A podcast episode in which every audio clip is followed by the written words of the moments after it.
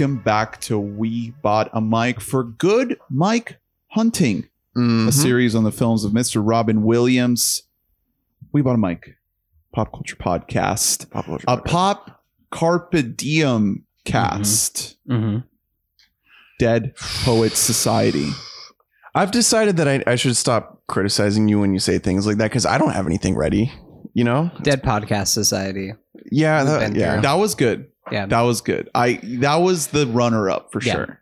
We just we couldn't make That's the, the, that's jump. that's the winner in my heart. I mean, with with how this movie ends and how Robin ends, it's Mm-hmm. I don't know if it's in the best taste.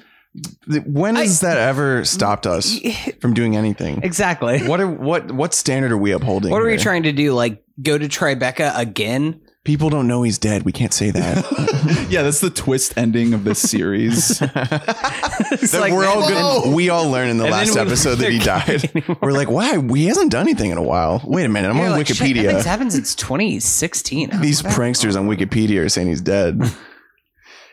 Welcome to the show. My name's Ernest. Carpe diem. Seize the day. Mm. That's a uh, Hunter Mobley. That's Hunter Mobley. the ghost of Yeah. I'm Drew. It's a Hunter Mobley original. poet. There's Walt Whitman. Whitman? No, Keating. David, David, Henry David Thoreau, and Mobley. And Mobley. Dead Poet Society. Some people are saying Mobley is the Shakespeare of. Um, he's the hundred Some. gex of Shakespeare. Some are definitely saying this. Um, guys, so this movie, this is a big one for Robin. huge deal. Yeah. It's a great movie, and he's great in it. And, 1989. and he's fully, you know, it's not Good Morning Vietnam where you know they're depending a lot on his comedic chops. He's he's playing a dramatic role. I'm I'm curious. Maybe we can start here. He gets top billing in this. He gets above the title billing in this. Because you, it's but just, is he the main character? no, he's definitely not. So you just can't give it to a bunch of kids that no one gives a fuck about. Well, also, you can't put them on the top. You know, So I was going to get into this later, but we can, I mean, since you brought it up, we can talk about this now. Um, this is his first nominate, his first Oscar nomination. This Oh, is so he did he not get one for Good Morning? No, he did not. He got Golden Globe nomination. Oh, did not get an Oscar nomination. Not only did he get an Oscar nomination, he got a Best Actor nomination, not Best Supporting. Um, which I did the research. Um, which according to Twitter, which I don't know what uh how much you can stake in this, he only has a twenty five percent screen time in the movie. Yeah, you, Yeah. you can feel it. He's not in it, but he has the presence of. It's the same thing like we talked about whenever we talked about uh, Silence of the Dr. Lambs Lecter. last year. Yeah, Dr. Lecter. exactly. When you can feel his presence throughout the entire movie, Yeah. despite only being in maybe thirty minutes of And- screen time. Also, I don't know if there's precedent for this, but it is a it's a Hollywood thing where he is the top uh screen time for an adult in the movie. Right. Um I yeah, I'm sure there are other movies where this is also the case where like they're just considered the lead actor even if it's mostly children because you're just not going to put uh no offense to um what's his name? Yeah, Robert Sean Leonard. He's not the top line. He performs like the top line. He's Incredible He's hella fucking good in this movie. I said that, I talked a lot about this movie. I think a couple years ago on the pod, um, because I saw it for the first time, and uh, love it. First of all, Peter Weir directed, um, incredible director. Big fan of his. Truman Show, one of my favorite movies, Yeah. uh, ever. Um, he directs the shit out of it, and there is just all around really, really great young acting in this. Uh, and it's really cemented by Robert Sean Leonard, who went on to most notably be in the show House. He, I, th- I believe I did research back then, and I think he is more of a theater guy. Yes, yeah. So In this movie, So it's- for sure. He's- well, yeah, that's Yeah, Tragi- he- tragically so. Weirdly, he went from being a theater boy to being a doctor. Actually, strangely enough, Oh, so it's almost like Neil's dad had the last laugh. Red. all. Red Red Foreman got the last laugh. that's a great point. yeah. Um, That's dark. I he um but he yeah you like the the main takeaway I had watching this back then, I, I kept on saying like you watch this movie and you're like that kid is gonna be like Yeah. the next big Yeah, star. yeah, That guy, star he's kid. Matt Damon. He's young Yeah. Ben Affleck. Like he's you watch Well, him, you're like, oh, get him Ethan another movie. Hawke, who cares? So He's, I mean, he's fucking. He's a little dinky boy in this movie. talking about Robert Sean Leonard, do you know who was originally supposed to be in this role? Was the other biggest, the biggest child actor at this time? Don't don't tell us. Child actor. 89. well, like coming teen, late teen actor, going about to like really reach adulthood. Um, oh, possibly Michael my- J. Fox? no, um, Hmm. It's not He- Cruise, is it? no, it's He's not Cruise, old. but Cruise is kind of in the same class as him. It's someone who also unfortunately was taken away too soon. It was River Phoenix. River Phoenix was actually supposed to be in this role. Did, did he die and that's why he didn't get it, or did he just back out? No, he, he, he backed out. He read No, the that- script and he was like, I gotta go method. Jesus fucking Christ. Um, pivoting away from that, We're trying uh, to get canceled have- this week. I have a lot of uh, Oscar thoughts about this because this is a fascinating. Just 1989 is a fascinating year for movies in general. Um, but I will say, um, I think that this movie is like borderline perfect. Yeah, me I think this movie is like. There's so many ways. We're gonna hit, hit a few of them as we go on through this series, but there's plenty of ways that this movie can go wrong. It can just become full on Oscar bait. It can just be really pretentious. It can have the pull at your heartstrings moments, but like it just, there's nothing about it that's extraordinary in any kind of way. And this movie is that. This movie is absolutely extraordinary. It is. It's a lot It's- of it's performance based. These kids are, are knocking it out of the park. it is performance based, but They're I mean, so good. you mentioned Peter Weir. I, Peter Yeah. Weir is a perennially underrated director. Like Yeah, he's he just- just, he gets the fucking best performances Yeah, out of people. Eventually, just- that's not just- just the performance. No, he's the he's the man. He just doesn't have like the the length of uh of like his oof, you know, to to compete with like the the true you know the people with more staying power. But I mean, he really does. Like, if you look through, like, I love so many of his movies. It, like we talked about, seen Dead a lot of them. Uh, Master and Commander is Yo, I yeah. watched that recently. I fell best asleep. dad movie. Um, good ship movie. Witness, Big which is I think the best Harrison Ford performance. Harrison Ford is a fucking hunk and a half in that movie. Amish. Um, of course, we mentioned Truman Show. Mhm. Uh, it, like there is a handful of really, really incredible. it's just films. it's not a lot because he he he had a lot in the 70s um if i mean forgive me for you know if anyone listening knows more than i do about the films he did in the 70s but none of them broke through necessarily i would say right like No. gallipoli broke through right in 81 yeah, Gallipoli. Um, yeah, but before that it, we're talking Hanging Rock. Um, before that we're talking he did like a tv movie right before that um so then yeah he he's just he's pretty on fire uh through 80s and 90s uh he doesn't do a ton but when he works it's usually good um and then 2000s Yeah, he, I- he's done he hasn't made a movie since 2010, since The Way Back, not the Ben Affleck The Way Back, Mm. a different movie called The Way Back. and by the way um hella respect for just like stopping like Yeah. way way it's like politicians like most of them because these are like like crazy high functioning psychos you know these people like they can't not work. Like they are they are wired to just work. Yeah. they can't just stop when they should. And that's why we have like diane feinstein like rotting in the fucking senate. Like it's the same thing. Like like spielberg could just be done if he wanted to. You know what i mean? But they just don't do that. And uh so props props to peter. I We hope you're don't. well. We don't want a Master and Commander sequel. I mean, We're not clamoring for the Master and Commander expanded universe. I kind of wonder, like, if he just, yeah, I mean, he obviously just stepped away because even between the way back and Master and Commander was eight years. Yeah. So he just kind of decided, like, oh no, I'm good. And I Just take my guess, uh, yeah, I guess that's it. I guess 2010, and he's done. I uh, I recommend uh, Master and Commander. I want to revisit it myself because I I was too sleepy when I watched it, and uh, I just I remember when I was a kid looking at that movie, not actually watching it, but just like knowing about it and being like, I like ships. I like big ships. you know, and it's like big ships is Peter Weir. Yeah. So Oh, Captain, my Captain. yeah, and then I watched it. and It's like it's a lot of like just hanging out on the ship. I think there's like one battle sequence, and then the rest is just like they're like singing and playing violin and stuff. So just It- those are just the weird vibes for Is you. there a scene where Paul Bettany gets on the like head of the ship and like looks out at uh Russell Crowe and says, "Oh, Captain, my Captain." I wish.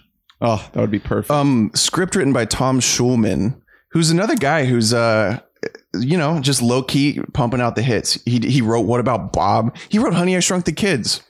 Classic. did you did you see he won an Oscar for the script for Dead Poets? Yep. deservedly Yeah. so? It's based on like partially based on his life uh, about a couple of teachers that he had who like inspired him. A couple of like English teachers. It's it all But it's it's the perfect. It's the best possible version. The- of that. the- yeah, this the- goes wrong in so many Exactly. so many That- different ways. I you're so unbelievably right about that. Um because there is an amount of melodrama in this and you, that's that's where shit can go south fast. And also the general premise of this j- like if you were to tell me about it and give me odds on whether or not it's good, I'd say it's probably pretty bad Yeah. because it's hard as a as a screenwriter, as a director, and as an actor to make me buy into a bunch of really horny. I'm being serious. A bunch of like you know horny like teenage boarding school kids getting super into poetry Yeah. because they have a cool teacher. Also- I don't think that that's a good idea for a peri- movie. The period piece element of this is crucial. Like even if this is set in 1989, it doesn't work as well. But it's set in 1959, where it's like, Yeah. well, what else are you doing? Well, it's not even- even like you have television. No, that's a to great watch. point. Like there, but like even then, like, like just trying aren't to create a radio. Aren't you guys just like jacking off or something? Like, no, I mean they were. That's not what they. That's what they didn't show.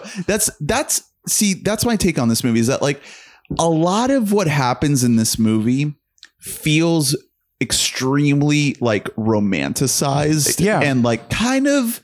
Feels like poetry. It, the thing is, is like if you were to make a more realistic movie about white men in the late 50s, they wouldn't be like nice boys that were just like oozing poetry. Like it, there would be a lot more hate crimes, mm, and, Well, and there is notably no people of color at the school because Right, they just sidestep- 1959. they just sidestep the issue entirely. But come on, these guys, you know, they they're burning crosses. Like, come on.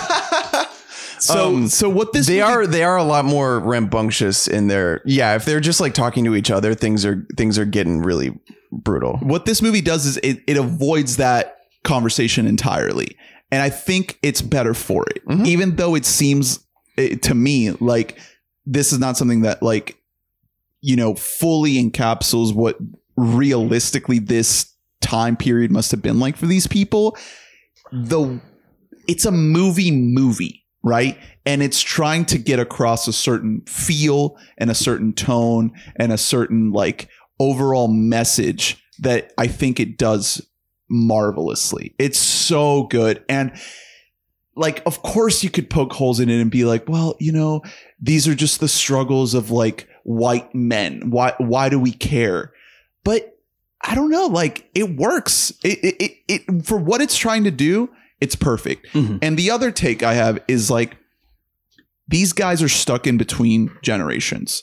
They're too old for the war, Mm-hmm. World War II, and even pre World War II, everything that came before the Great Depression and all of that kind of cultural explosion.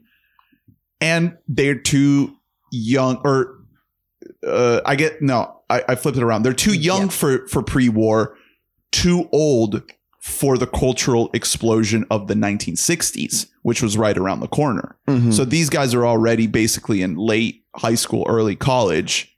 They'll already be, you know, kind of aging by the time the the mid to late 60s start running Right. uh, through. Mhm. And so they're caught in the middle here. They're not in in the early 20th century and they're not in the mid 20th century either. So this uh pull towards a more artistic, creatively minded, more kind of um holistic, maybe hedonistic way of life is not something that was like common or Yeah. or or that they saw their peers doing. So they felt like they were alone in this. There's also, and you brought it up. I'm glad that you said something about it about that how they're just on the cusp. Like they were born. Let's see, they're 16, so they're born. They are conscious from America winning the World War II on. They fully grew up in a society in which America is on top of the world. No, no, no. But I mean, they grew up. They were like three, four, five when they're like gaining sentience about like, oh yeah, no, America, we won war. We're really good. Where their parents have lived through the war. They experienced the trauma. And you know, it's something that like the movie didn't have to take the time to establish, but like the generation, the people who are the teachers there, um, Neil's father are very realistic. They have that one conversation where he says like I'm not a cynic, I'm a realist. And it makes sense that whole generation had to be realist because you had to, you were getting drafted in the war. Like you were like, I have what I can carry on my back. Yeah. These are what I have. I don't have time to be impressionistic or romantic because this is the world that I live in. And these kids didn't. This is the first generation in 20 years that actually was able to feel that way. Because even before that, you had the the uh, Great Depression. I, I was mean, go- well. I was gonna say these parents also grew up in the depression. Um, Yeah. So they, yeah, they can only think in terms of pragmatism. Right. Like they can only. Are you going to eat? Are, yeah, like is yeah, are, is you becoming an actor going to mean you can have a family and live? Um, and back then, like maybe not. um, but Most likely not. yeah, um, even today, most likely yeah, not. Like, yeah. Now we're on the other side of the curve. but yeah, it's just it's a generation with PTSD that is uh, trying their best to impart that on the next generation, so as to you know, so as to quote unquote save them right. uh, from themselves. Uh, enter one eccentric little teacher. There's by Robin Williams. So one of I this isn't the winner, but one of the best scenes in the movie, especially because I've now seen this movie like a handful of times. This is the first time I've seen it though in a number of years, and there was something about it that really clicked for me this time, even more so than on previous viewings while watching it. And maybe it's just because I'm like at a different stage of my life or something like that. But one of the most affecting scenes is very early on in the movie where it's the first scene where he's really teaching. They're reading about like what is poetry, how to tell. Here's the linear line that you can graph out. Is this good Yes. poetry or not? Tells this him like to rip out the introduction. ten minutes of the movie. Tells him to rip out the introduction, and not just like doing that. You experience like, oh, this is so fun, and then he tells them everybody get up on top of your on your desk, stand on top of your desk. uh, on top of his desk. Yeah, stand on top of yeah, stand on top of the desk just to look at it because it's all about perspective. It's about changing the perspective that you have on the earth.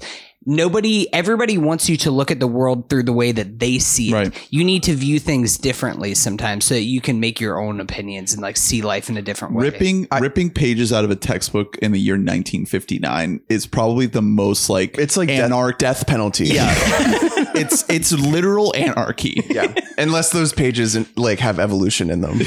then you can rip this off. um, but yeah, no, he there's a lot of like genuine uh things that would truly enlighten a teenager. Like Right. the things that he imparts on them. And, And we've we've all had teachers like this. We I- can all point to at least one Mhm. teacher that approximates this.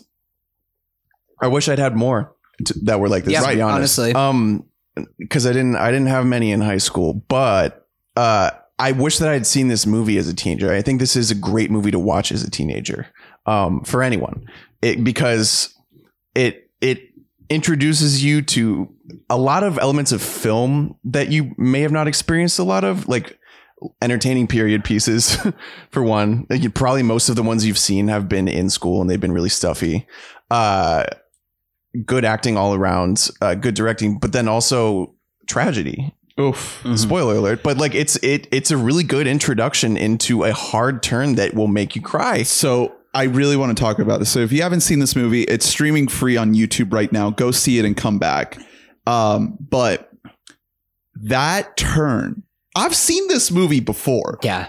I've seen it probably multiple times before, and it somehow still snuck up on me. Yeah, it's it's so artfully done. Like just everything about that whole like starting from Neil telling Keaton that he got the part and that like he's gonna do it. My dad gave me approval, and just You feel hope. Rob, but Robin Williams, it's something on his face that you can tell like he doesn't believe that he ever actually told his father. It's like Right. something. It's like a almost it's incredible dramatic acting When they're actually at the play. yes Yeah. where you can just kind of see it in him where he's proud but also like he's a little bit worried because he knows like Mhm. i'm i don't i don't know now i have the responsibility that i'm like a father figure to this child. Of course. they're openly disrespecting their actual parental figures to do what i'm inspiring them to do I- and then that leading all the way through To the end, essentially. yeah Because the very final scene is just like, I'm just sobbing like hardcore Mm. when they're all standing up in their desks. Like, I'm just, that's just like, it'll get me every time. It'll fucking wreck me. But I, going back to, to the theater scene, I just have to shout out the incredible fit on Robin Williams. Like, if we had a It's so category of like costume design on this man, the turtleneck with the coat, like, I need that. Mm. it's a I- good it's a good fit and with the snow coming down when he's outside outside the theater bruh bruh. You know, also I did want to actually say, leading into that, um, the score by Maurice Jarre, um, not a score that you would like notably be like, oh, I just want to like throw this on for like this one like hit or something like that. But um, notably, he did a lot of epics. Like he did the score for Lawrence of Arabia, oh and nice. so this kind of has like a little bit of an epic feel to it Mm. while you're watching it. Yeah it sweeps you That up makes that's, i mean that's what i'm talking about it's a movie movie It like, really is. Yeah, it's just it's it's s- cinematic. it, it, it is it is Without being grand in scale, it's very small scale. Yeah, it's, it's- actually extremely small scale for a hit movie. Uh, Um, this is the type of movie that it's you know it's annoying to say. This is the type of movie that you probably wouldn't see today.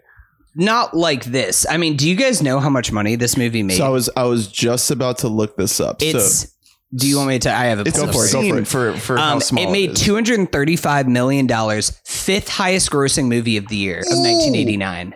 that's Can you what I imagine love. this type of movie being No. made today and then being the fifth highest grossing movie well, of the first year? of all, it wouldn't even get made, and second of all, if it did get made, it would just be a mini series on HBO. The, uh, or or it would be very sm- like it would be you know an, an indie and Yeah. and in that case the best case scenario is like parasite I mean, where like it gets is- it gets all the recognition and then it gets to go in theaters again and get box office yeah, but this is, I mean, it's it is it's that mid-sized drama. It was made for Mm-hmm. sixteen million dollars. You make this movie for four million dollars this year, but yeah you can kind of you can feel that there is some money into this movie, but not in like a show a showy kind yeah of way. I mean a, a sizable check's going to, to Robin of course um and he but not as sizable as you. I mean, he's not an A-lister at this point. He had Good Morning Vietnam right Yeah. before this, and that's when people were like, "Oh, he's like he's in movies now. yeah he's a guy." and Good Morning Vietnam established a template that we're seeing a three movie run right now for the pod that it,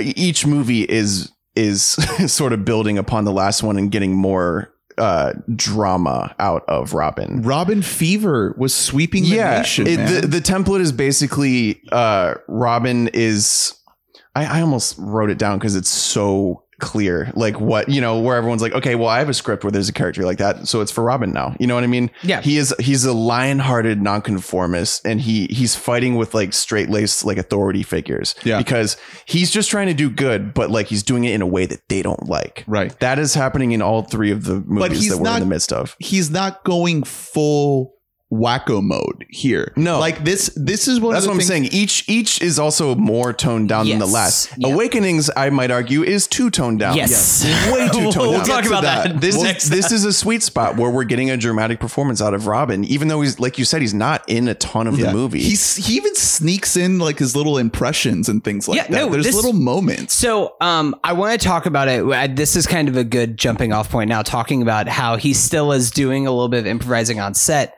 We haven't talked about Ethan Hawke yet, who is like now, I mean, aside from Robin Williams, easily the biggest star Yeah. out of this movie. Looking like a snack. Yeah, looking like a little, little Bite snack, size. little, yeah. He's absolutely not looking like anything. he he looks like he will never be in another movie. Like he's objectively an unattractive So- child. Yeah, but okay. But here's the thing: like, you can see it that he has the talent in these scenes, and there are a couple of moments where uh, I've listened to interviews and read interviews that he's done about yeah about Hawke that Hawke has given where he talks about like while he was making this movie he actually thought that him that Robin Williams like hated him because this was like one of his first roles and he considered himself like I am an actor. I am Mhm. serious. And his good friend Ro- Rivers Phoenix who's in that same age range as him kind of grew up they were buddies with each other he saw him as like this is where I want to be. I want to be on River level, Rivers level. So I have to be so serious and take this. I have to actually read Shakespeare for this part and like play it so intensely. And Robin made it a bit on set that he was like, I'm going to try and make Ethan Hawke laugh during a scene. and like, Oh, because he was had- taking it so serious. yeah, Yeah, he and would, it, like, he would fuck with him. beef, like a little bit of beef on set, and that all kind of climaxed into what I think is the best scene of the movie. A scene that while watching it, I rewound twice so I could watch it three reading? different times. The poetry reading, dude, it's incredible. Like that is the from scene. the moment you enter crying to the moment you leave dying. That- Just okay, we'll we'll save it for for the categories, Fuck, but that man. is that's the moment. it's I know everybody talks about the ending, but that scene is just like that's a moment where like I can't imagine if I was in a theater in 1989 and I saw that kid, I'd be like, oh my god, who is this guy? Like I know Robert Sean Laird, like he of course has a big showy role. You think that guy's going to be an A-lister, but you see that scene with Ethan Hawke and you're like, oh no, this guy's like he's got it. He's It's- got the chops. It's Robin too, though. No, yeah, Robin, the way that he's going back and forth and like egging him on and trying to get him going and everything, like it's so good. The Peter Peter Weir's direction in that Mhm. scene, how perfectly like choreographed, started circling around both of them. Everything about that scene is just like picture perfect. You couldn't change a thing. I love it. I love it. Uh, what what else do we want to dig into to Robin himself before we kind of look at the rest of the it's movie? just it's just the warmth um he's he's so unbelievably warm and he's he, it's a signature thing where he has that but then he also has quite a tinge of sadness um you know he's he's more explosive with all of it in um good morning vietnam but in this he what is he uh he had he, what's what's his problem with his lover like they like left where he she was at? lives in Europe. Yeah, she lives in Europe. We Uh, never see her. she goes to another school you wouldn't know her is she real Oh, no yeah. she, she's real um i don't know it's just like he's just like a little somber you know it's just like you, you get the sense that he doesn't do much except for this um Right. and yet again that's heightened too much in awakenings where you get to see him be an absolute lameo all the time That's Um, that's that's the thing is that like you don't get too much of his character. no So I kept it's thinking about the like kids. Yeah, I kept thinking like I wish we would get more from Robin from uh Professor Harry Harry Keating. Mhm. Um is it John- Harry? John John Keating. Keating? Okay. He is hairy. Yeah, he is he's a hairy man. Um I wish that we had gotten more, but I also am glad that we didn't because first of all it would take time away from the kids, but also like the the more we would get, the more it would take away from like how they see him. Mhm. You know, they see him as this outsider that almost has this kind of elusive, mysterious Yeah, quality. we we know not much more than they know about him and that's that matters a lot and that's i think that's something that a, a lot of writers would probably make a mistake on or maybe you know maybe things were cut out in the edit um, well, I was gonna ask. I I'm assuming that you didn't. Did you guys watch any of the deleted scenes for this No. movie? Okay, so I have the Blu-ray, uh, which has some of the Nice. deleted so we get there. some backstory Yeah. Um. Well, okay, so it really started like I, I must have been in high school. Like, I Definitely- just became a real definitely big not physical media Okay. fan. Um, that's what you want my backstory. on? Jesus Christ. Um, no, but there is a number of delayed scenes that are like really good scenes, Mm. but like, you know, at the end of the day, I was kind of watching it. I was just like, well, I kind of like the amount of Robin that we get because it is like a real less is more thing where Yeah. like you kind of feel his absence in. in. some of the scenes on it's, there. it's a the It's- movie is about him being a catalyst for these boys yes. it's not about him Yeah. like But- it's very crucial uh, distinction there it's it, it really is like the perfect amount. One thing I wanted to mention, um, actually, this I just wanted to mention it now here because talking again, it's a Peter Weir choice, but uh, Weir decided to shoot. He shot this movie in chronological order, and while filming it. this, I love it when that happens. while filming this, he had all of the boys stay together, like dorm together in those dorm rooms. Like they actually did stay That's like in a boardroom together, so, so, the they could chemistry improves. have real chemistry and, it- when and it- Neil an it. dies that day, whenever they shot that, gone from set. he left it from set. He never came back to set. The boys never got to say goodbye to Neil. Mm. wow. For, so that they actually like felt the absence of him, like their friend who they had been with for Yeah. a few weeks, and he, like, he developed a told the boys that Neil that actor had died. He's dead. That's a real genuine moment Um, from Ethan. Yeah. That's why he doesn't like this Yeah. movie. Is I- he was Red, traumatized. Red is in prison for manslaughter. I, I think it is like low key pretty like a pretty crucial thing when you have a lot of young actors and something to shoot things pretty chronologically, Right. Especially if it's if we're getting like hangs, Yeah. It, that actually is important. at, at the very least, saving the emotional stuff for later in the yeah, shoot yeah, schedule. stuff like that. Yeah, you can you can obviously break here and there because you have to to, to have any sort of efficient schedule. But that that's the type of thing that I feel like would be lost. Uh, you know, I because we're just not in an analog, uh, slow paced. Yeah, I mean, well, production it's, it's age more right of an efficient thing where it's just like, well, we Yeah. have this room. Let's shoot literally every possible you- scene that we're going to do in this room And while I- we have this this light set up. and I'm like as much a proponent for like the digital age of film as anyone generally, but like, could you imagine hearing that like a Netflix film shot chronologically? I just like I don't. Dude, did it's you hear that they shot all of you season three chronologically? it's just meaningless. Well, while while we're talking about this, can we talk about the cinematography a little bit? Because Mm-hmm. I think that you know you're in this one location for the most part. There is that one scene where, or I guess a couple scenes where you go outside. You, you there's that one boy who's like meeting the girl, and he goes to his house. There's the cave. Mhm. So there are moments where you are kind of venturing out, but you're mostly in this one school Yeah. that has different areas. Obviously, there's the outside, and yeah, then they go to the soccer Well, field. but you know who the cinematographer so that's is. that's It's what I was your- about it's to your say. boy. This is John Seale who shot fucking Mad Max Yeah, Fury Road yeah, it- with George Miller. Uh, Mhm. Amongst you know a bunch of other stuff like the first Harry Potter, City of Angels. he, he did. Wow. Um, talented Mr. Ripley though, Witness, English Patient, like a lot of movies where Yeah. you're like, damn, this movie is stunning. Rain Prince, Man, Prince of Persia. Witness, which you mentioned. yeah. So, you know, this guy, he's kind of weaving in and out of like masterpieces, but I think that his work here is so measured because it's so, you know, kind of locked into this one place. And I think that you never get sick of it. And I think that he always finds, even if it's like a, um, an establishing shot where Yeah. you just see like the nice, like beautiful old building of this school, or uh, there's like even a couple shots where like it's kind of dawn and kind of like the sun is coming up and you see the lake and it's like foggy and it's just enough texture yeah. to kind of give it that movie feel, you know, that you're not just like trapped in this school with these boys. You're Well, getting a more kind dude, of it's the- warped around feel. It's the exact same thing, albeit a very different movie with Rain Man. Rain Man, so much of it is in a car. Yep. There's fucking driving. The uh the th- I was so unsurprised when you said Rain Man because they have I think that their coloring is very similar. Um it's it's a little saturated and a little dark. The reds are really rich in both of those movies. When you see a red, it's like, whoa, it's like popping off the screen. Um because it it adds texture. Like it feels it feels like you're seeing more than you are. Like it's almost tricking you.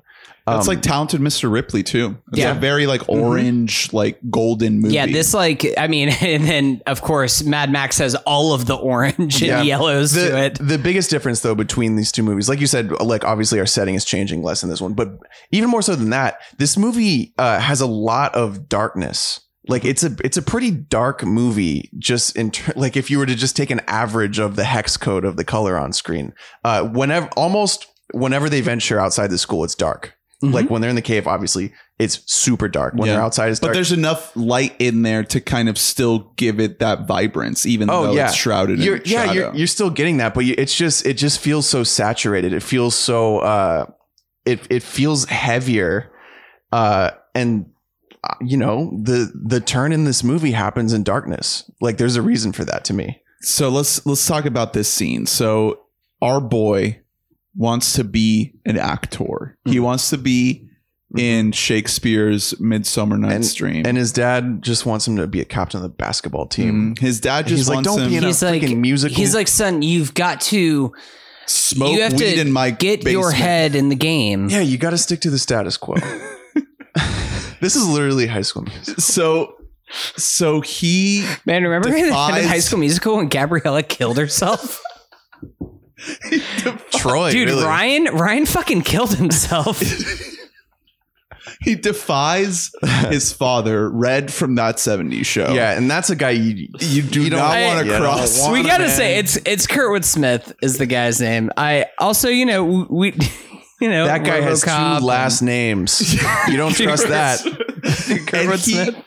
he is like, son, you will never be an artist. And- son. Son, I have killed seven men dead.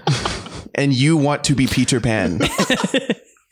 And he goes up there in defiance and he kills it.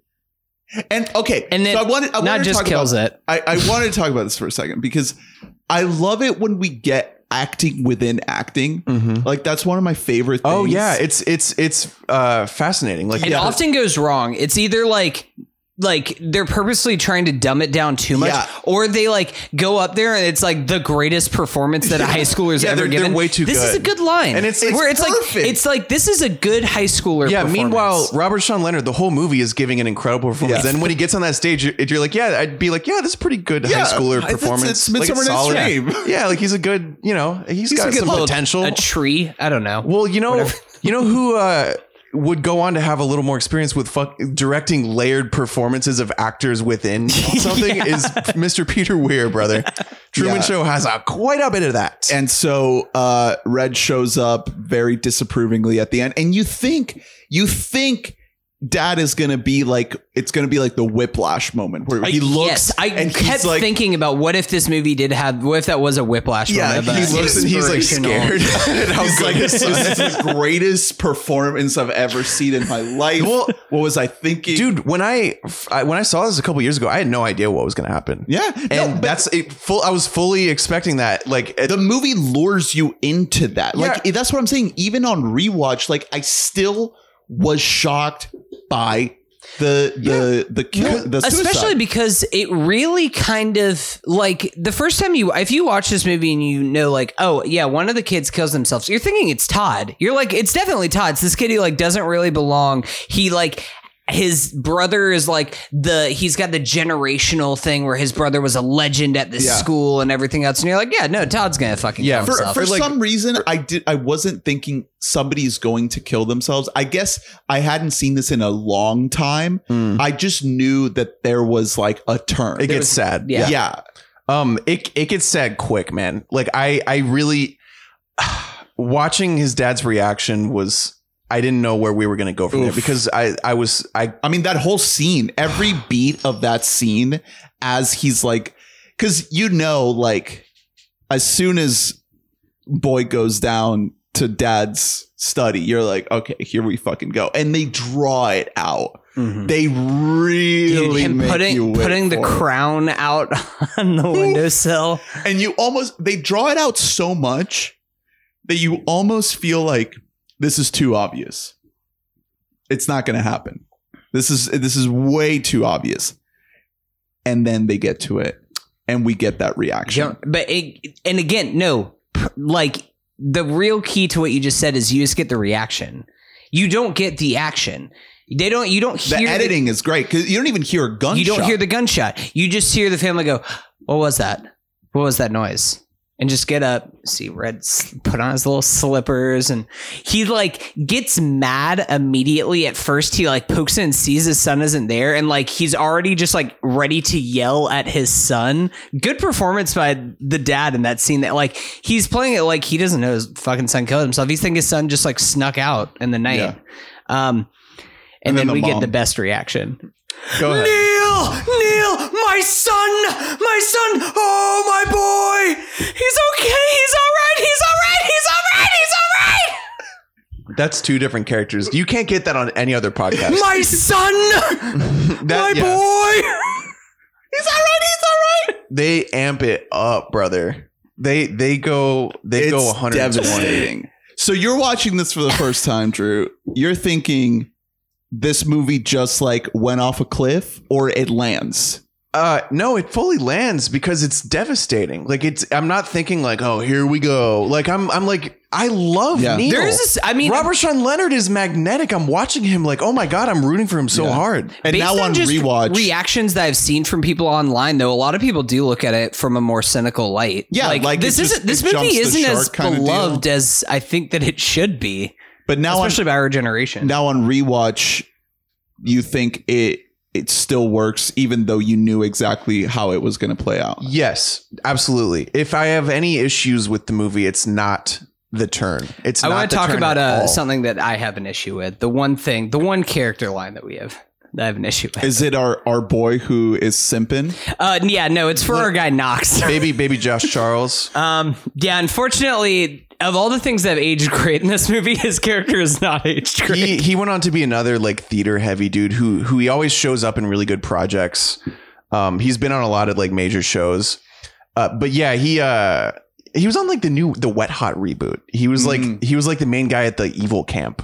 Okay, that makes sense. Yeah, and, and it was like a big. They were like, "Oh my gosh, Josh Charles." You know, Deadpool. um, that yeah, weird weird plot line there. Um, I I could have I may have taken like some uh some outsider underdog money on him killing himself. Or or doing something, um, you know, illegal or you or- know, or that that going somewhere. yeah.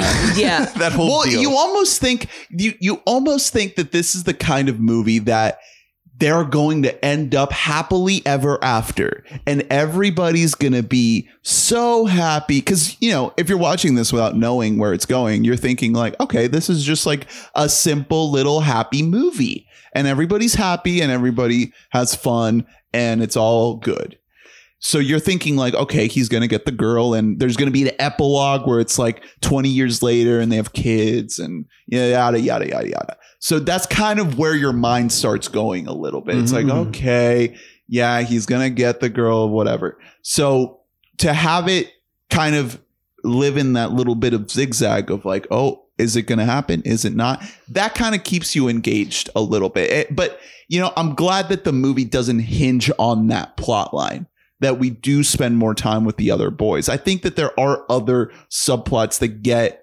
equal time Mhm. and that we just kind of get this overall ensemble piece of these boys who just feel like they have to seize the day. Yeah. They're all just seizing They're all the just day. seizing the day.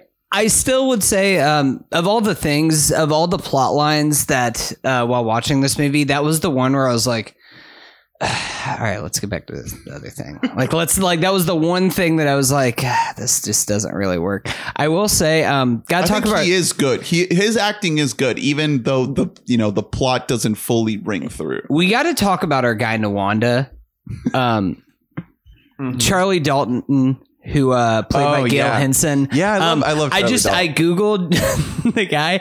This looks like uh, actually the origin story for uh, Joker. Um, it's uh, one shot of him in I'm the going cave putting the lipstick. Nuwanda. He's another Uh, kid though that you watch and you're like he really had some magnetism to him as like a shithead. And he went on to do nothing. Yep. Like this is it. Like uh, it really is just kind of. It's a- it's a crapshoot, man, but you know? it's yeah. I mean, you just don't know. I mean, I, again, like there isn't a single bad child performance though. Even um, ah, God, what's his name? Oh, uh, Dylan Kussman, who plays uh Cam Cameron. Mm-hmm. Um, just.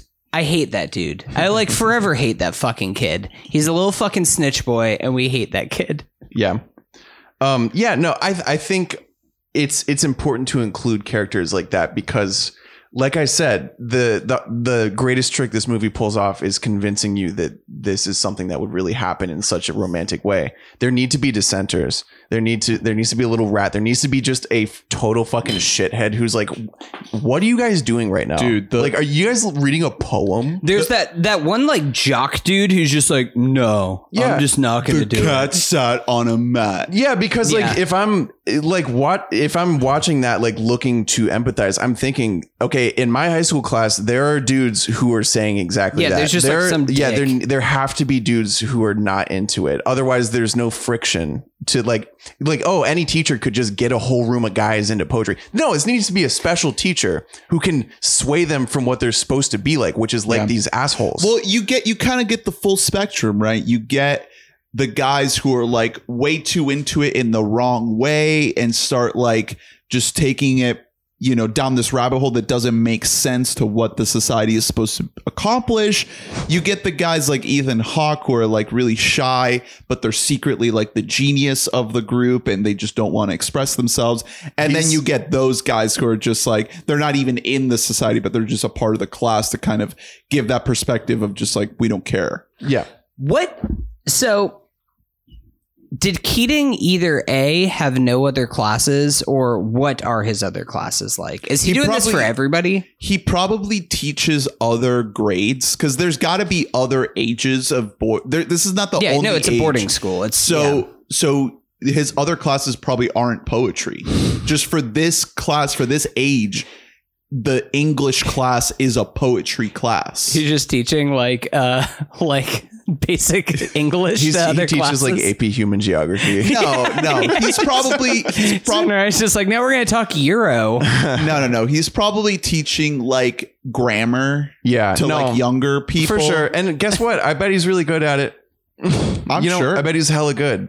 Um, it would be I funny though wanna if, if he had if he had five other classes of like this age of dudes, and they're just like not in, they're not feeling it. yeah, no, he's just like very like normal teacher and it like very stern. He's just like, this is my one that I get to play. Yeah, he's like these other class. The vibes off in these other ones. They don't deserve Well, it. the other kids are like, yo, what the fuck? Like Keating sucks, Yeah, dude. Keating only likes these these other guys. That's actually why he gets fired. Is like the most extreme favoritism.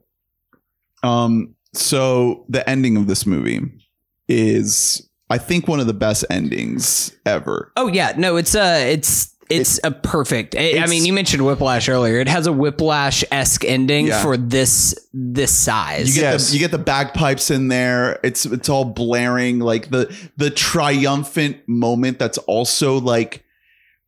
It's a triumph, but it's also it's a also loss. it's also not. He's he is still fired. Mhm. He's Right. still leaving. It's just a show of a showing of solidarity that he made a an a eternal impact on these boys. He did good. yeah. like it, it on upon first viewing especially to like a you know a normal movie viewer you would see it as not enough closure you'd you'd it would end and you'd be like what the fuck like what happened like, oh, what's next? um yeah like That's the genius, though, is that there No, isn't but a what's it's a- next. There is no coda. it's a perfect ending and i think most people would come to that conclusion eventually like it it's incredible because this movie isn't like it, it has the facade that is trying to romanticize so much of this era blah blah blah but there you know once we take that hard turn this movie isn't trying to you know f- be fluting in that way it's not trying to trick us like yeah. that And it doesn't go on and on to be like, oh, and this is this is what happens to the family, and this is how yeah Yeah. this affected this person and this person.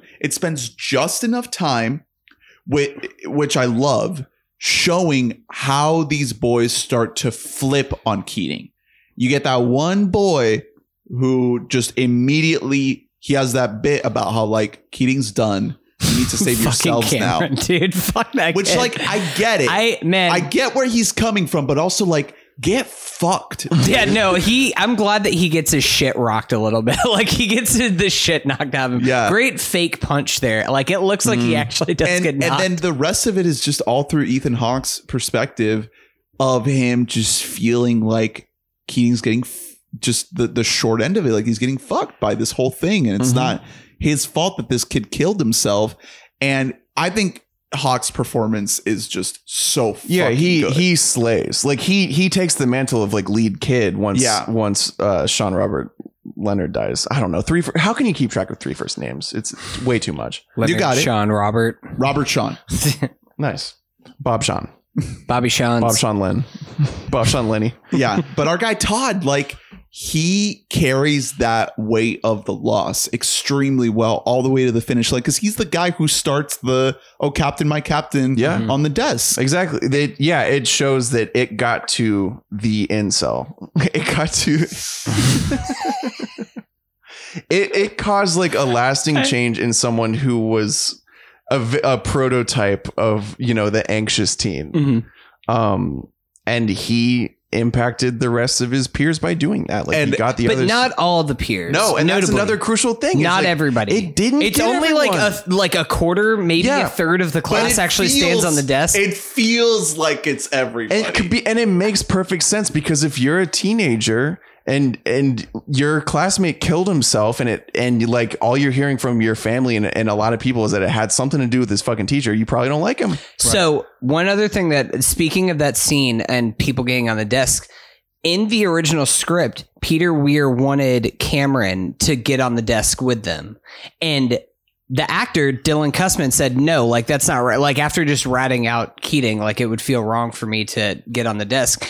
And Peter Weir agreed and was just like, "Yeah, no, you're right. No, you have to like look shame, like look ashamed during this scene." And eh, good choice, good choice by him. Like, Yeah, good. even it's- our- even our usually that doesn't work whenever an acting a child actor is like, "Hey, hey, director, I have some notes." That's for you on called good scene." directing, man. Listening, Yeah. listening to your actor, even when he's a they fucking know kid. the character they're They, playing. yeah, they Yeah. know the character. Also, it's just like I don't know, you you're not putting yourself above anyone because like sometimes it takes a simpler view on the situation rather than like a what's the best for the movie. Right. It's like, well, no, what what makes more sense for the character?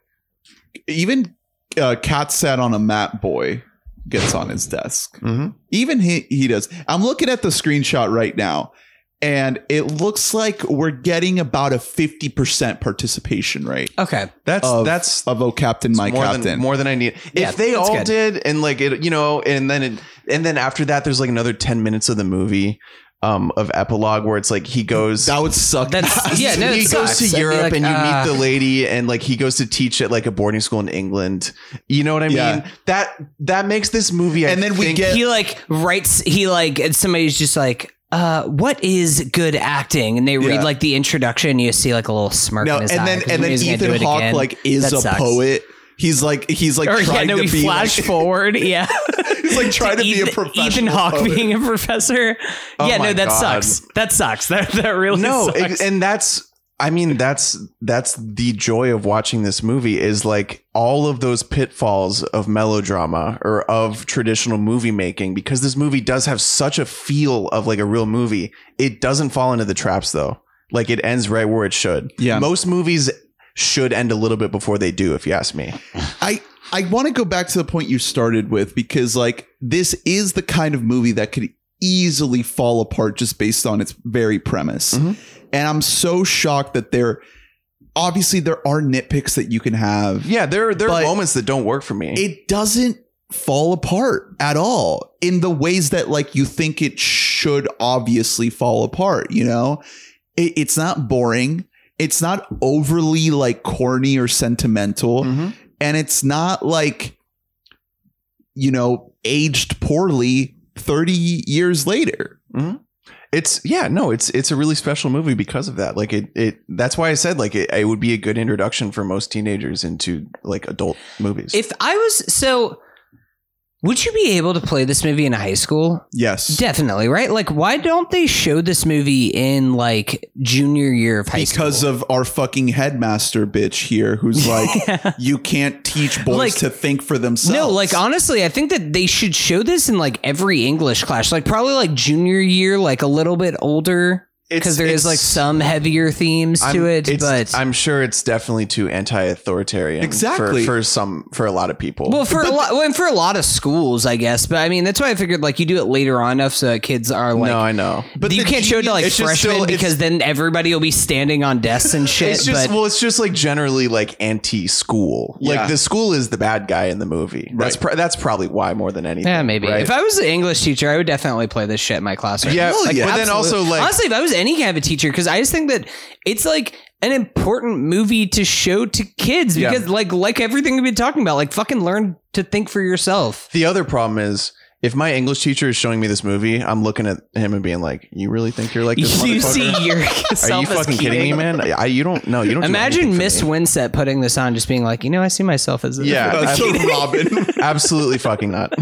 keating yeah I'm a, I'm a real keating over here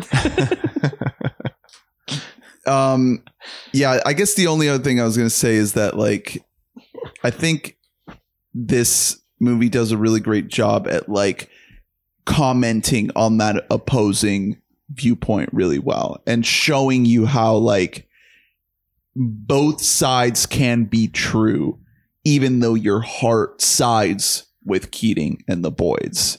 You can tell like you can see like okay, it's bad that there is defiance and that there's like a struggle against the norm and that it gets to the point where a boy kills himself. Like the movie does a good job at like presenting that argument Mm. without fully like committing to the other side, even though we all know in our hearts that like the the school's full of shit and we're all with Keating. Yes, but also I do love. I I'm glad that you actually said that because I am glad that we get that scene with um Nuwanda where he like is like bolsterously like, oh, I got a call from God, like, and just like it Yeah, has like the stupid prank, moment. and Keating is just like. That's like that's stupid. You're being stupid. Like Yes. you're being an idiot. It's not wholly anti-school to the point of like anarchistic. Yeah. Like there is some sense of like like yes okay learn to think for yourself but don't be like rebellious to the point of stupidity Yeah, don't learn the wrong lessons. yeah um i just i keep like chuckling because i keep thinking about how you opened up this conversation by saying that ethan hawke looked like a little snack and this is one of the photos Yeah, he- on imdb he just looks like just this like Yeah, the he's a ugliest little- sad little boy He's not ugly. He's, He's- just got chubby cheeks. He looks uncastable. Like he doesn't. he doesn't look like a guy in a movie. Like He's he got doesn't. a bad haircut. He's trying to. They're trying to make him the look haircut like. is so bad it's like it's good how bad it is but it's a bad well, that I mean, this was this is for his entire career. This has been what Ethan Hawke is fighting against. Is he he looks adjacent to a movie guy, but not quite. Right. And so every like in the you know late nineties, early two thousands, that was the conversation. Was like, are we really buying this fucking guy? Because he's kind of ugly. I love him. in this Honestly, he is uh he kind of looks better as an adult than he did as a child. Oh, totally. Like, but he's yeah, but he still aged he still has that. You know, he's like and maybe it's just because you aren't expected to be attractive whenever you're like an older man, an older white man. All right, let's get to the categories. Um, so first category is what's the best Robinism? I think this is pretty easy. This is between "Oh Captain, My Captain" or "Carpe Diem." So Do we have any other nominees for best Robinism? no, um, there's arguments on both sides. I would say that it's "Oh Captain, My Captain" because I think that people who have not seen this movie before know that scene. Yeah. I think that that has like kind of one of the quintessential transcending the movie things, like uh, I see dead people kind of moment that people know. Oh, Captain, my Captain, who have never Yeah. actually seen. I'll I'll, I'll give you the counter is in spirit Carpe Diem uh, makes a lot more sense in describing Robin Williams than Oh Captain My Captain. No, that's true. 100. percent Also, it inspired a uh, you know a, community episode. Mm. Did it? Yeah. Remember um, the episode where they do Dead Poet Society? They stand on the desk. No, well, uh, uh, who's the actor who plays it? Just uh, who's like playing the Robin Williams part, just going around, just like seize the day, just trying to get uh, Joel to seize the day. I don't remember. Oh, It's like a season one, maybe season two episode. I do remember this. I do remember this. Okay, so I just looked it up. I think it's intro to film. Yes. Yes, it's the guy. It's that one guy that's in in all of those um oh my god, he's a that guy. Uh fuck. Um, hold on, I'm trying Professor to. Whitman is the character's name. He's ple- he's played by John Michael Higgins. Oh, John Michael Higgins. Yes, yeah, the John Michael Higgins, where he plays a professor, and he's just he's he's doing uh Yeah. Robin Oh, Williams. John he's Michael doing Higgins. Keating. Yeah. Of uh, America Says on on Pluto TV on the Game Show channel. Yes, he's most It's a better version of Family Feud. Everyone, you should watch it. It's free. Um, best moment in Dead Poet Society. I, we were alluding to this earlier. I think my vote has to go to the poetry reading, Mhm. even though the ending is fucking electric. Like it's just an all-time ending. If I have to pick, uh, it's such a hard choice between the ending and the poetry reading, but. Man, that poetry reading is incredible. The camera is like spinning around Robin and Hawke. and he's No, just like he has his right. hand on his eyes and like he's closing his eyes and then there's this moment when robin like backs off of him Mhm. and just he lets lets, him him, go. go. and the shot that just holds on robin's face as he looks at todd as he's delivering the poem just this stream of consciousness poem of what he's seeing as he's closing his eyes like holy shit Yeah, it's it's.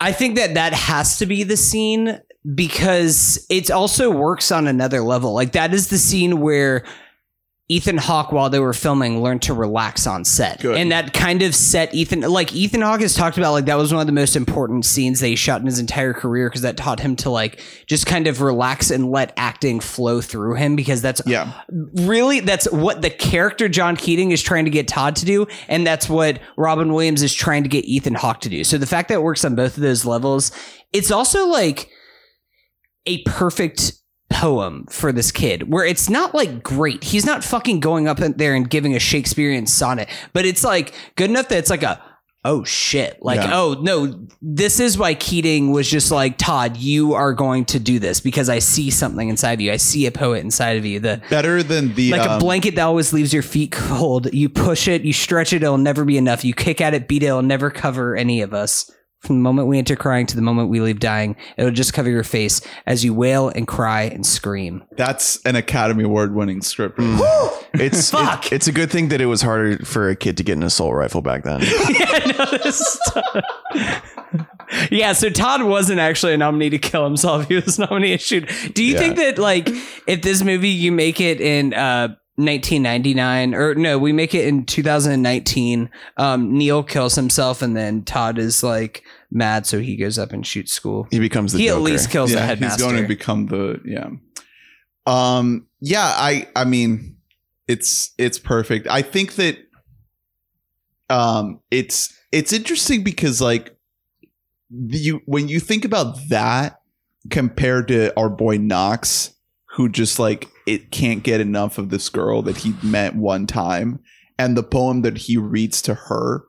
Like that's what I was talking about earlier but like you could kind you kind of get the full spectrum of the whole shebang where like on one hand you have Todd delivering this incredible like stream of consciousness improvised like masterpiece on the spot and then you have this guy who's like writing like a nice sweet love poem to a girl. And it doesn't first of all it doesn't work because you know it's like very um icky. Poetry isn't about getting pussy. exactly. And s- but it's second- romantic, but not in the like base level idea of what romanticism is. exactly. And and second of all it's just like you're not you're you're not getting it like he thinks he gets it and i think that like when you think about the scenes in the cave like you think wow the fact that these guys are going full like cult mode with their hoods on which by the way i'm glad those hoods weren't white because Mhm. you know Man, you really do think they are in Vermont? They aren't in, in like fucking Alabama. This this is like not as they're like They got pointy. fucking They got pointy hoods on, Jesus going in the Christ. woods to the cave, and it's like, man, they're really like going out of their way to like engage in poetry. like that's what these guys are doing right now. yeah. You know, to engage in poetry. they're not. They're not buried in their phones. Uh huh. Right, just buried in their phones. X You two. porn. No, they're buried in their Henry David Thoreau, Walt Mhm. Whitman, etc. Panty jobs.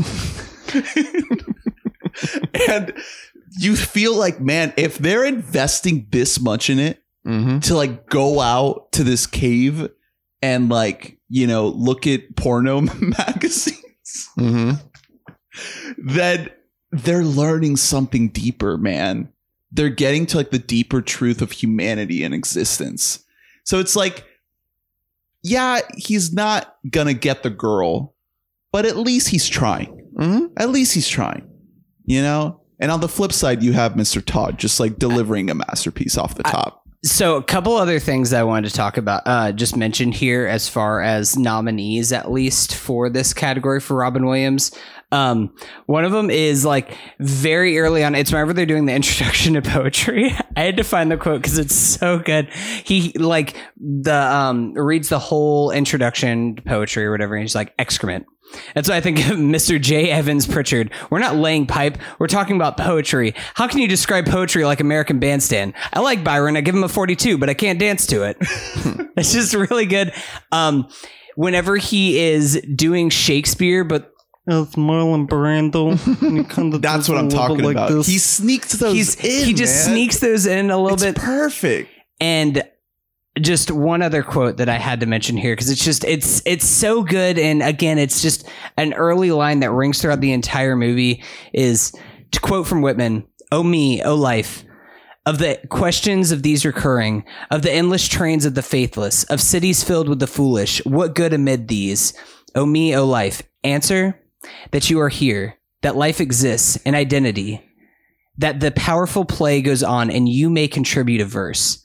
That the powerful play goes on and you may contribute a verse. What will your verse be? Mm. Beautiful. Ah, I- just th- so just so good. Uh, Make- There- makes you want to just start a podcast. There are so many. There are so many moments. our verses that we're podcasters. Our There's- verses that we talk about other people's Mhm. art.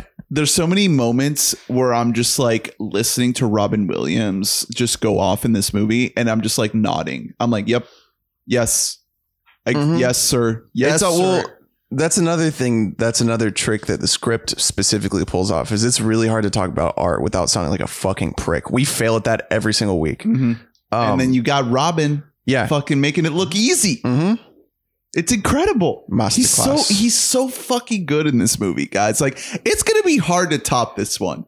I know that there are some Yeah. in in the docket that like have a lot of praise towards them, but I I'm gonna say it right now. Um, I think I have complicated feelings on Good Will Hunting. We'll get into it. whenever Hunter, you're gonna rewatch that for the pod. I'm calling it right now, and you're gonna be like, "Oh, I, have been wrong. This is an incredible movie." No, it's not that I don't think that it's an incredible movie. It's just that there's there's there's some corniness to it. And We're going to talk about the making of it and whether or not it was actually written by the uh, authors. Okay, who, Um, who cares about that? It's a great movie, and Dead Poets is corny too. No, well, it is. No, no, no. I, I again, I, I love Good Will Hunting. Don't get me wrong. I've always loved Good Will Hunting. Everybody knows this about me. Um, right, everybody knows. hate you. Look, I don't have a recorded opinion on a podcast, so you cannot prove shit. You can't prove shit. Oh. I didn't fucking rig shit. Um, so I think that this is did going they to be. film it in Boston? um, I- we're they gonna must talk about it on the definitely must have shot um, a good chunk in Boston. So this is, I think that this is going to be the best dramatic Robin Williams performance that we see in this entire run. Well, 'cause There- it- there's, it does there's both. more Robin performances. There's like probably performances that we might like just as much as this, but as far as Robin Williams being like. I'm giving a important performance. This is like at the top of the list. That this is just so perfect. It's such a just he has to perfect be ideal. he has to be a quality of teacher that has never existed. He Right. has to be the most uh inspiring yet not like not in like a radicalizing way, not in like an intentional like hey, I'm calling you to fucking action right now. Like it's more just like he he's so persuasive in his vitality, in Yeah. his in his pure love for poetry. And love for these boys. It's almost these like sweet boys. It's honestly, it's almost like he just really wants these kids to have some sort of awakening. Welcome to the next episode of We Bought a Mic. Um, oh, one other We're quote s- that I wanted to throw out there for this. Um, I pro- I won't have this many quotes for other ones, but it's a cageism that I've been slacking on. Um, just we mentioned it before, but with Nuwanda uh, getting in trouble and uh, being a fucking bonehead. I love just his line they says here. He says, "Sucking the marrow out of life doesn't mean choking on the bone." Ooh, that's Just just great. great line. Just fucking awesome. That's what I'm talking about. I'm nodding, dude. I'm nodding every second I get to hear this man speak. Mm. Good Robin or bad Robin? Incredible. I think Uh, it's might be the best Robin. I think it's perfect It's because it's the top. it's it's edging on that level of like going dramatic mode, you Mm-hmm. know, like laying off the gas pedal on the manic side, Mhm. and yet it's this precise thing. And what we talked about before, how he's not in the movie that much. Mhm. I think that's what makes it perfect. That he's not taking over the story. He's laying he he's letting these these boys have plenty of, of field. Speaking of field, the soccer field, that's another great moment.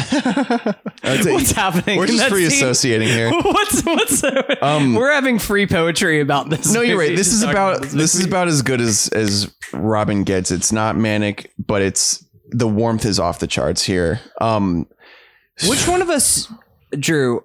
Like, Yeah. if you were going to assign uh, which character was which on this podcast to us, which one of us is the guy who just brings a saxophone to the cave? I'm the headmaster.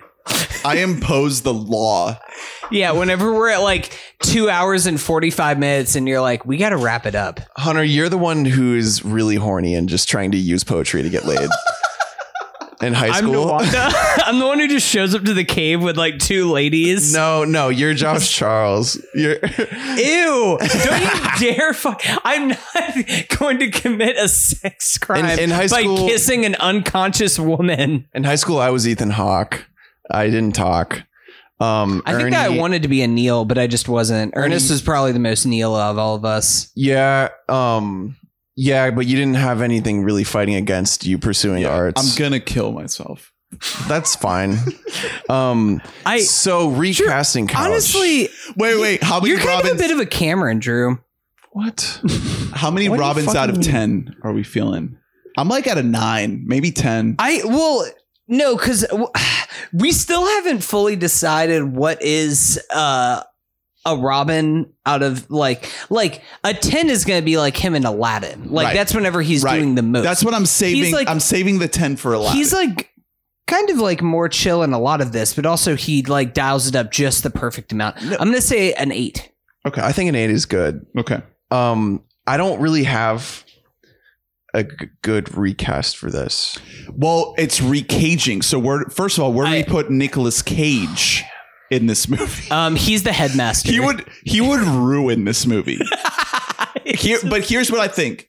I no, think what if no guys? He's Neil's dad. exactly. You put Neil- That's, Nick that's Cage what I is- was gonna say. He takes he. T- no, Neil, no, Neil, no, My my son. son. my boy, Neil. He he could be uh the um the Dalton kid, the little shitbag when he was young. Oh, because he was yeah he was young here. So I'm thinking older Cage for yeah. If we're if we're plucking him out of the 80s, he would have to be like a student. Isn't that kind of his character in Fast Times? he Isn't doesn't. play, He, doesn't. kind of a he's not a character. He doesn't say anything. Oh. I yeah. think he was just like kind of like he a would little- he, He has zero look- lines. In fact, they took out all his lines because he was too weird. That's true. he would look like shit as a student. Like all of these guys, you, you can you can pretty much buy them as high school age. Mm. Nick Cage, like Nick Cage in Moonstruck as a high schooler. Are you Yeah. fucking kidding me? Now there is a worse uh, student that you could place in one of the leading kid roles in this, and that is, of course, Crispin Glover. Well, you could get a lot of mileage out of Crispin. you cannot ever. Do you think Crispin would like fight Neil? Like, well, I'm actually I'm gonna kill myself first. I fucking hate that guy. Um, so he would I, be in the cave and he would be like, um, guys, we don't have a blanket to lay on. I I do. he would be like, "Hey, uh, no." He would go to Peter Weir and be like, "Hey, I." I actually think that my character would uh, stand up and give like a better speech than than Robin does. yeah, he actually does that. He's like, and actually, guys, like, here's what poetry means to me. Yeah, Um, I one thing real ca- recasting that I just want to For mention Robin? here. Yeah, did you guys see in research who was originally supposed to play this role? No. So originally, this movie kind of got passed around a little bit before Oh, it I actually it found now. a spot. So originally, it was going to be uh, directed by the Revenge of the Nerds guy, and it was Uh. going to have Mel Gibson star in the leading role. Oh, that's not who I saw. But there's another big one, which is Dustin Hoffman was going to star and make his directing debut as John Keating. That's insane. That's, That's the thing is like I don't think it's bad. Like I could definitely see it working, but it's like a lot darker of a movie. Like it gets dark like a lot quicker. well, has Dustin Hoffman ever directed a movie? I, I don't Hey. think he has. I mean, he really wanted to direct this one, but then there was like some creative differences that he had to drop out from the project. Um, I feel like he's probably directed something. Oh, he directed a movie called Quartet in 2012. Okay, That was his you debut. I okay, so looking at the uh the Wikipedia, the first uh one on here for the role of Keating is Liam Neeson. Yes, Liam How, how are we feeling one. about Well, this is okay. So we have to think. I mean, I know people hear Liam Neeson and they think Taken and like modern day Liam Neeson, but this is like right around. I mean, this is before uh, Schindler's List, mystery watchable movie of the '90s. Um, Mhm. Mhm. I think that Liam Neeson would have been in the boring version of this movie. I, honestly, put Liam Neeson as the headmaster or as like just one of the other professors, like a, a different English professor at the school. I Also, think he could fit well in there, but also considered were Mickey Rourke and Tom Hanks. why is Mickey Rourke uh, considered for Mm. everything? Hanks, obviously, it's it's it's going to be just like Cage. You can slot him into a lot of movies. Yeah. Um, and, I, I think it would have. and well, Hanks had, Hanks is uh, there aren't a lot of actors who I would consider warm, and he's very warm. Hanks has warmth. He has natural glow to him, so I'll give him that. Um, I, I want to get into this more when we talk about awakenings. Um, it's really hard to cast for warmth in the modern age. To Yeah. cast cast an actor in their 30s or even 40s who has that quality. That like that is almost impossibly hard to do. I really I have no answer. Um, I think that's because these movies don't get made anymore. It's a- that's why it's you just don't see it. it's that it's Like- also and I'm being serious right now. Um actors are too hot now. Yeah. And you see them and you're they like they want to like they- have sparks. They well, they no, they're too attractive. Like you Oh. look at them, and you're like, oh, this is like this is a warm movie star. Yeah. Like like Ron Williams doesn't look like a movie star. Tom Hanks didn't look like a movie Right. star. Like they just look like dudes. They look genuine. They look real. Yeah. Like you you could say that like Bradley Cooper has had warmth in his performances before, but you look at him and you're just like, God, this fucking asshole. Yeah, He's so like, that's he not has- this guy guy's got to main yeah. the shade. He's you know what I mean? Yeah. Like it's just a natural thing. Like And you could, there's, I like, mean, there's- Ru- Ruffalo. Ruff, I think could do it. I think. but again, Ruff- I mean, he's what in his 40s, late 40s at this point. No, like he's- he's he's he's gotta not be in part his of this- 50s at this He's not part of this gener of the 30s generation. No, I know. Like Timothy Chalamet, there's nothing warm about Timothy Chalamet because that's the thing. That's what you're talking about. There's either like hot hunky dudes or there's guys who are like. I am the next Leonardo DiCaprio. I am a serious actor. Then Yeah. they don't You're either allow the fun of warmth to come into their performance. Yeah, every every actor now is either a uh, a hot hunk or they're a little lad who loves berries and cream. And Timothy is obviously a little lad who loves berries and cream. he's, Next he's week- both. next really. week we're talking Dune, and I'm telling you, is he a hot hunk? that who loves boy is berries and cream. He's way too skinny. Berries and cream. He, he needs to eat some some pork. Well, or here's the some thing. He's about to spend a lot of time in a chocolate factory. I don't know if you heard about that. So maybe he'll like he'll Yeah. put on he'll put on a little bit of a belly from that. Paul Paul King's dark masterpiece, Wonka Origins. All right, let's wrap it up, boys. Thank you for listening to We Bought a Mic. We love you. Email us at weboughtamike at gmail.com and follow us at We Bought a Mic on social media. Be sure to rate, review, and subscribe on Apple Podcasts and Spotify. Spotify has a little little bell icon now where you can get notif- notified every time you um we uh, uh upload an episode. You can also sign up for uh episodes in your inbox at our website webottomike.net. Uh and uh, you can also visit anchor.fm slash we bought a mic to send us voicemails and donate. So You thank you give. to every a lot of people give. a lot of people give. Not enough people give. Uh, thank you, all you boys who donate. Send us to uh, Popeye Land. Oh, that's right. We are now opening. us to Popeye Land. Uh, next week, though, if we do get an influx of viewers, I did hear that we will go to Arrakis if we are sent enough.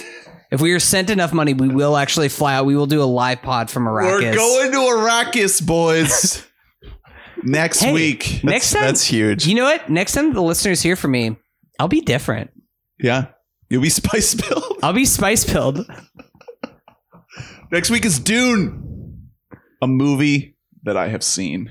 Mm. Spoiler alert. Oh, I got I got to see it early, guys. Mm. I'm not going to say I- anything. dude, people can't see it at home, but Ernest is punching things because he's so mad because he hated it that much. I am fully spice pilled, hmm and I I'm gonna have to come down negative. That's the only way this podcast is gonna be interesting. No, Hunter, don't I worry. want I'll. I think that I. I think I might be able to hold that down for you. but if I'm like, Dune. this, if I'm like, this is like the Dear Evan Hansen for sci-fi movies. Dune Fever this would have been better as a musical. is sweeping the United States of America. Oh my god, I completely forgot. One thing I want to note: Did you guys see that this was originally supposed to be a musical?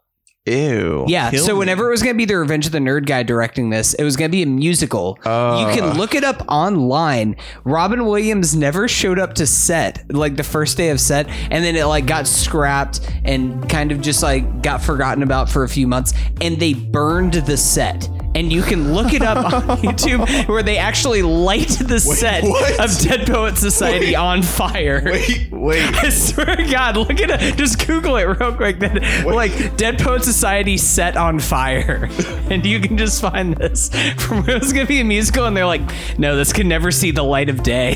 But did- so did they film any musical numbers? No, no, no, no. Like they literally spilled the sets, and then they just scrapped it. Damn. Fuck. Carpe diem. Carpe diem. Carpe diem. Oh, Captain, my Captain. Carpe diem. Thanks for listening. Bye. Bye.